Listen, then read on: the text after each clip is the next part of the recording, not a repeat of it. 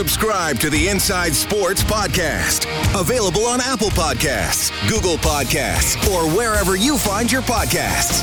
This is 630 CHED Inside Sports. Panthers and Maple Leafs 1 1 after two. Early in the third, Islanders and Capitals 1 1.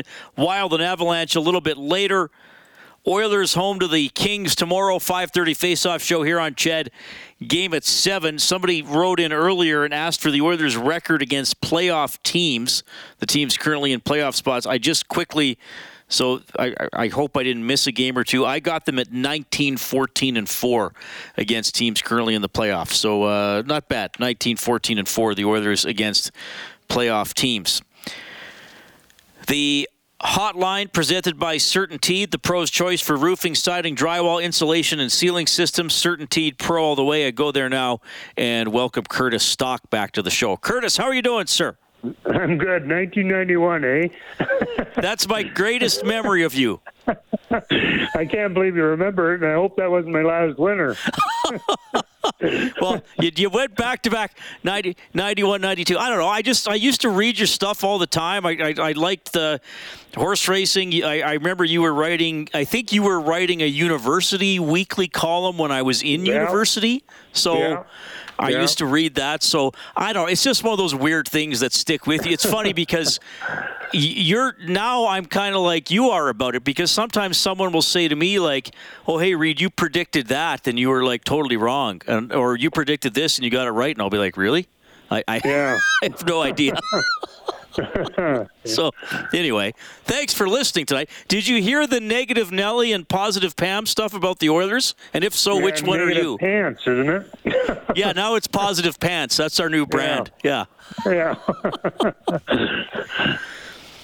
which which camp do you fall in about the Oilers? Like, are you feeling good, or are you still thinking, I don't know, I don't like the problems they have sometimes?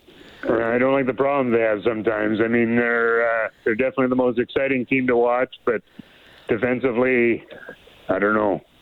I think you know. I think really. I think this game against uh, the Kings is gonna is gonna say a lot. I think that uh, that's a team they got to beat to get there.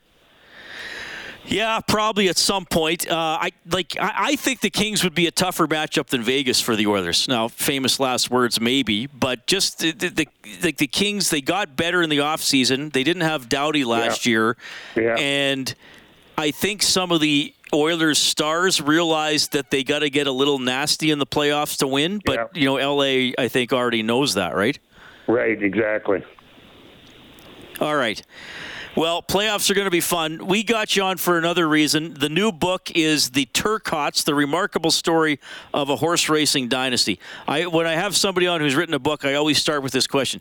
Tell me about the the seed for this book. What was the original idea that you know sparked it?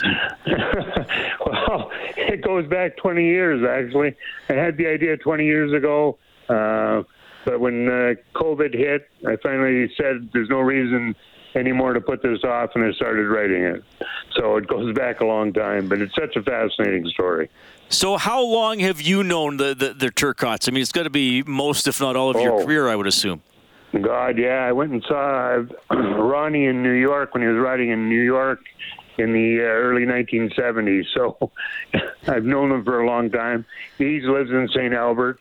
Uh, we talked lots. Uh, uh, Rudy uh, rode here for a little while. I got to know him.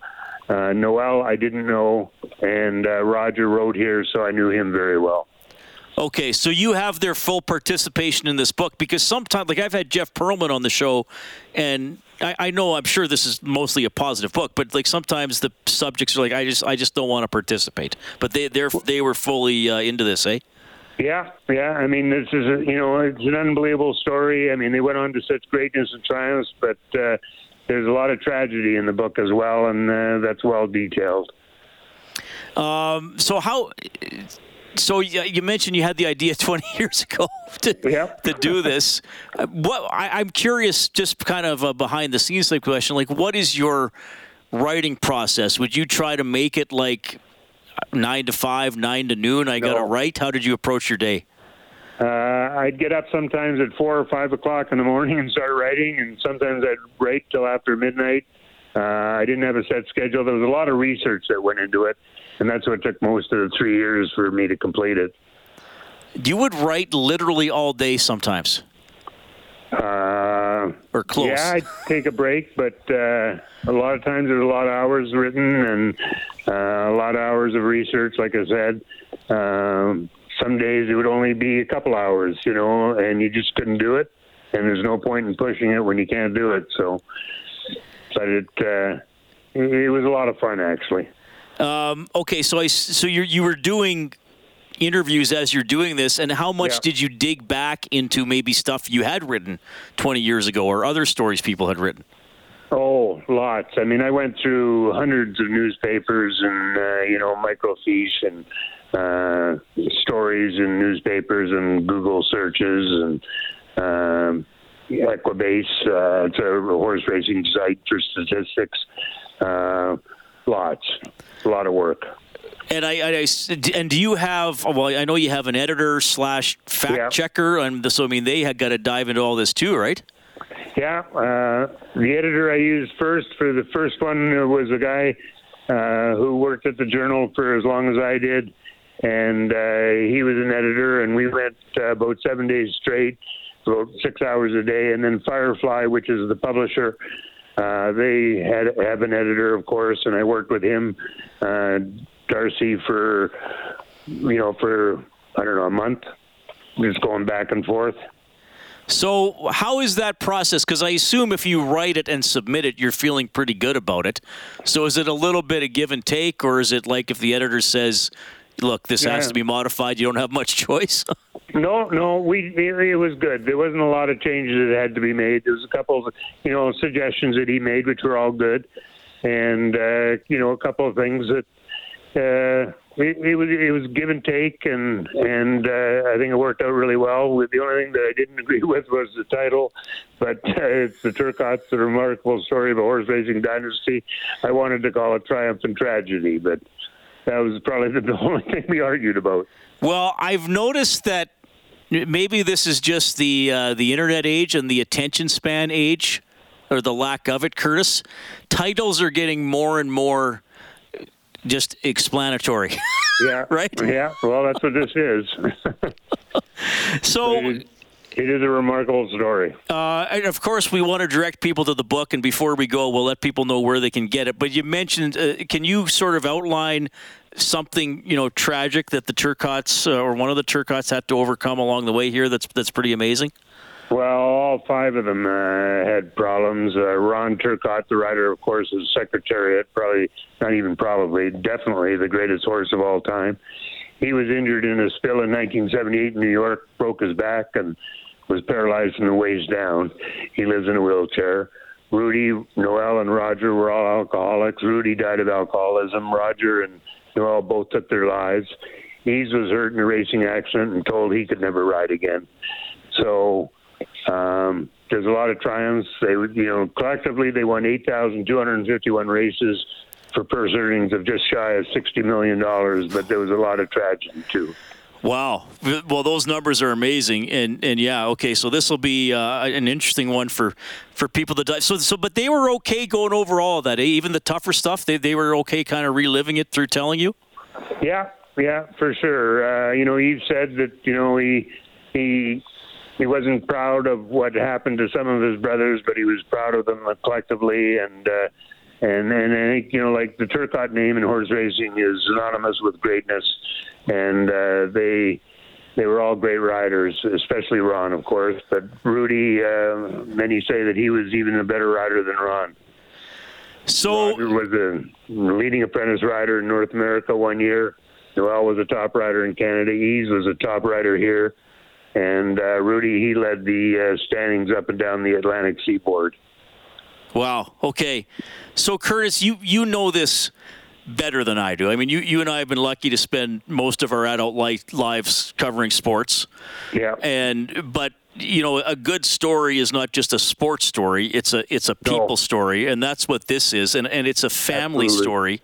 Like, and how yeah. much how much like like is horse racing because it seems to me there are a lot of families in horse racing is and is it still as family oriented as it used to be you know what i mean well there's i mean uh, yeah, yes and no. I mean, there's you know, once you, I think once you get horse racing in your blood, it's there, and a lot of people come from you know racing backgrounds. They don't just you know become an accountant one day and then say they're going to be a trainer or a jaw or a jockey. You know, it's it's it's it's bred into them. You know, like I said, like once once it's in your blood, it's there. I've been I've been a fan of horse racing going back, you know, like 50 years. So. Yeah. Okay. So it's called the Turcottes, the remarkable story of a horse racing dynasty. And Curtis gave you the breaking news of what he wished it would have been called. Uh, how can people get their hands on it? Well, it's available on Amazon right now. Well, it'll be in bookstores in the middle of April. Um, there's three book signings. I've got one uh, on uh, opening day of the thoroughbred racing season in Edmonton, which is Kentucky Derby Day, May 6th. Uh, that's at Century Mile. I've got one at Audrey's Books on May 13th, and another one in Calgary at Century Downs on May the 20th. Well, that's incredible. Well, when you're at Audrey's, you're gonna like focus on the signing. I know you can get in there and browse for hours. yeah, yeah, for sure. I hope somebody shows up. oh, I think people will show up. Well, tell you what, uh, we'll we'll have to email me those or text me those dates so I can plug them to closer to because this is a great. I want to read this when uh, when it comes out uh, as well. This this will be great summer for uh, reading for me. Hopefully, after positive Pam gets her way and the Oilers are deep into the playoffs. yeah, right. hey, Curtis, keep in touch, man. You're welcome on this show anytime. Okay, well, thanks for having me. That is Curtis Stock checking in. Uh, great sports writer here in Edmonton for many, many years. And yeah, the book is The Turcottes, The Remarkable Story of a Horse Racing Dynasty. Like you said, it's on Amazon right now, and uh, you'll see it in bookstores mid April. And uh, we'll keep you updated on when his signings are that he just mentioned. Love having uh, Curtis on the show. This is a great story that he told, too. Okay, we'll get a little bit uh, more on the Los Angeles Kings, the Oilers' opponent, tomorrow in a couple of minutes. Inside Sports with Reed Wilkins is brought to you by James H. Brown and Associates, Alberta's precedent-setting injury lawyers. Auston Matthews has his 37th of the season. Leafs lead the Panthers 2-1 with 11-12 left in the third period. Toronto out shooting Florida 38 20. Islanders and Capitals still 1 1. That's with eight minutes left. Wild and Avalanche will start at the uh, top of the hour. And the Oilers play the Kings tomorrow on 6:30. CHED face-off show at 5:30, and the game will start at seven o'clock. Uh, good chat there with uh, Curtis Stock, the new book, The Turcottes, the remarkable story of a horse racing uh, dynasty. We also had Kelly Rudy on the show. Uh, good messages from you as I went over my bruncheon with uh, positive Pam and negative Nelly about what uh, they think of the Oilers' playoff fortunes. I went to the uh, rink today as the Kings skated, and I had a chat with Daryl Evans, former LA King, now with the Kings Audio Network. Well, Daryl, good to see you again. Coach Todd just spoke. He didn't want to talk about the standings. We can. What a race! I mean, these these three teams at the top, they just never lose, I guess, except when they're forced to play each other almost. Yeah, it's been a real incredible run, uh, you know, basically for about the last four to six weeks. Uh, the t- three teams right now that are battling for, for top spot have uh, been very consistent. Um, like you say, other than the times they meet each other, you know, somebody's got to lose one of those games, but uh, consistently they're winning. They're, uh, you know, they put up some great streaks, they're getting some great individual efforts, and uh, they're preparing themselves for, you know, for the stretch run going down and then getting into the postseason, which potentially there's all kinds of different scenarios that could line these teams up against each other. Yeah. Well, and LA is interesting, and I kind of referenced Todd with this too. There were times earlier in the season where the, the thought with the Kings was, and I'm curious what you would, you're going to say because you're there. Well, the goaltending's not quite good enough. You know, they're they're winning, but look at the goal differential; it's actually not that great. But but they, I mean, they kept winning. I mean, ultimately, it doesn't matter how you're doing it, right? Yeah, I think you know when you go back to the beginning of the year, you look at what's happened the last couple of years. The addition of uh, Arvidsson and Danault and you know and Edler uh, definitely added a little bit more impact offensively for them. And then this past offseason, the addition of Kevin Fiala, and I think the Kings kind of you know looked at their team just on paper and you say, okay, we're capable of scoring a lot more goals. Adrian Kempe last year had 35 goals, and a couple of the young guys were you know starting to kind of cut their teeth a little bit. And then they coming into this season, I think the Kings, uh, you know, they just kind of had to, you know, understand who, who they were and you know the type of game that they had to play. Um, you know, they, uh, you know, they're playing a lot of high-scoring games, but they were giving up a lot. And you know, the the cloth of this team has always been, you know, tight defensive hockey, and I think you know, one of the ones that probably paid the price the most was was Jonathan Quick early on. Um, you know, the non-structure that they were playing with. He's used to playing with so much structure in his game. So I think the Kings, uh, you know, on that road trip when they went into Boston and got the win in Boston after giving up six goals in the third period against Buffalo, I think that was where they hit a fork in the road. And uh, Pheonix Copley was in goal for that game and played an outstanding game. Um, and then the, the, team really dialed into playing defensive hockey. They went on a run, and I think in the month of December, if I remember correctly, they gave up the fewest grade A scoring chances, the fewest slot shots, and they blocked the most shots in the league. So when you put those together, you're going to have some success. And I think they still also found that they're still capable of scoring a lot of goals. You know, you're in a better position. And now, as we get a little further on in the year, you know, here we see Kempe 36 goals, establishes a new career high. Uh, Gabe Vilardi's got 23 goals in the season. They've got five 20 goal scorers. They've got guys contributing from back in the blue line. So there's a lot more offense coming, but it's all from playing structured defensive hockey. And uh, so they're all getting their share, and everybody's bought in. They're paying attention to detail. And then the goaltenders have been the you know the biggest recipients of the structured play. Uh, both Copley and Korpisalo have done an outstanding job. They're two big presences in the net. They control the puck well, and uh, they've, they've put up some real good numbers. Okay, so I want to. I, I always love when you take me back to your playing days. When you got a late season game against another team that's playoff bound and a team you might play was there any was there anything extra in it you know well, I, I, think you know games at this time of the year. I mean, you know, these two teams, you know, are, are going to jockey for a position. I mean, any they, any go anywhere from one, two, three, four. I mean, it's like it, it's crazy. I mean, there's still enough hockey left that the scenarios can change so much. But I think in the back of your mind, uh, you, will still look at potentially this could be a matchup. Um, you know, especially these two teams, even though they haven't played each other, you know, for a while this season. it doesn't take you know too much to go back and remember, you know, what happened last year. You know, basically at this time of the year, and you know, things there's changes being made on both sides. So how does that going to change the outcome of what happens this year? Potentially that comes up. So it'll be interesting to see. But I think uh, you know you approach these games just like you know any other game. Uh, it, they're two big points, and you know two teams that are playing very well that have gotten points on a consistent basis. So they're going to push to keep their game at its highest level. And again, it's not where you're backed into a corner right now where it's you know whoever wins tomorrow is is you know is finished or goes on. The other one's finished. Uh, you know you're still going to uh, live to breathe another day. But uh, but you, you, this is also part of the of the chess match. You know you, you learn a couple of things that if potentially you do come up, what are some of the things they're doing differently now than they did maybe earlier this season or last year when they when the two teams met up in the playoffs. So there's a lot to be learned, a lot to be gained. Uh, again, both teams have a lot of different personnel on their teams that weren't involved in that in that battle last year. So you know you got to bring them in and, and, get them to understand what's at, what's at stake.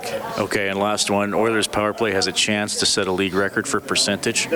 So put yourself in Coach Todd's shoes. Are you saying we got to work on our penalty killing, or are you saying just don't take a penalty? Well, That's the key to a good penalty kill is you know you limit the opportunities. And even though last night I look at the you know the statistics from the Vegas game, and you know the Oilers only did get three power plays, but they scored three goals. And you know I go back to the game before for the Kings, they had four power plays at the beginning of the game. They scored four power play goals and only four shots on goal. So there's no doubt that these power plays, and we'll, we'll talk about Edmonton because you know they're number one in the league, but the skill that they have in these power plays is incredible. Uh, it's there, there's no doubt about it. So many guys shoot the puck so well. There's so much traffic in front of the net.